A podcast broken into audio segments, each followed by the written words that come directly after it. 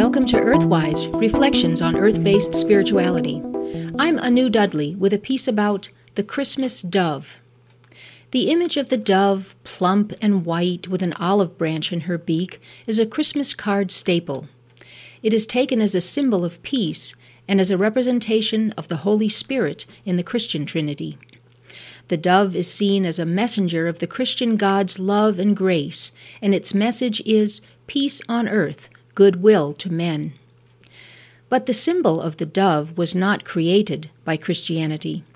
Rather, it was borrowed from ancient pagan imagery. Originally, the dove was a symbol of the great mother goddess. The dove represented maternity and the feminine principle. This corresponded to the physical properties of the dove. It has a disproportionately large breast and a soft, cooing voice, denoting a nurturing mother. Archaeological evidence from almost 7,000 years ago shows a terracotta dove from Mesopotamia that was venerated as a symbol of the goddess. Around 5,000 years ago in Egypt, we again find a dove symbolizing the goddess, shown sitting in the branches of the tree of life. In ancient Phoenicia, the dove was honored as a companion of the mother goddess, Astarte. In Syria, the goddess Atargatis was depicted holding a scepter topped with a golden dove. And in Greece, a dove with an olive branch in its beak was used as a symbol of the goddess Athena, signifying her grace, protection, and matronage of the city that bore her name. The dove was also the sacred bird of Aphrodite and represented sexual passion and procreation.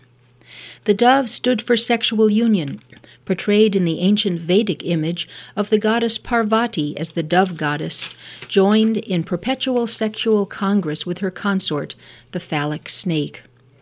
The dove's ancient association with peace came from Aphrodite's title, Bringer of Peace and Death, because the goddess not only gives life, but also takes life, giving rest to weary bodies and souls.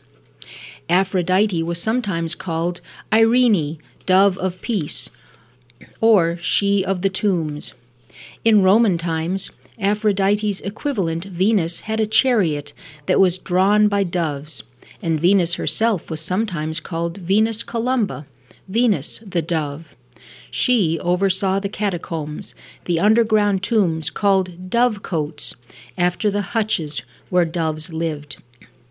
The cult of the dove was widespread throughout the Middle East and Mediterranean. Doves were personified as the seven Hathors, the seven mothers, the seven sages, or imams, because imam comes from ima, meaning mother, and the seven pillars of wisdom, all powerful female figures. The seven doves were the seven pillars of wisdom, the ones who made decrees and the ones who judged. Imagine being judged by doves, by mother goddesses who emanated mercy, truth, and justice. Priestesses who served at certain oracular temples were called doves. It was believed that the mother dove lived in the oracular tree in the temple and spoke to seekers in a human voice. Oracles could also be read in the flight of doves, or delivered through the sound of the leaves rustling in the trees, caused by the movement of the doves in its branches. The dove appeared in many flood stories in Middle Eastern and Mediterranean mythology long before the dove was written into the Hebrew Bible in the story of Noah's Ark and the Great Flood. The dove, bearing an olive branch in her beak, was a sign of the peace of the goddess. The image of the dove goddess was so powerful and pervasive that subsequent patriarchal societies and God centered religions could not kill it. And so like with many other deeply embedded goddess symbols, it was absorbed into the superseding culture. I enjoy sending holiday cards with doves on them. I consider it my own little private joke, for I know the original and true identity of the dove. She is the Great Mother, the creatrix of life, the embracer of the dead, and the wise, compassionate judge of her people, the bringer of peace. And so may the dove of this holiday season bless you and bring you peace. Blessed be. You've been listening to Earthwise Reflections on Earth Based Spirituality. I'm Anu Dudley.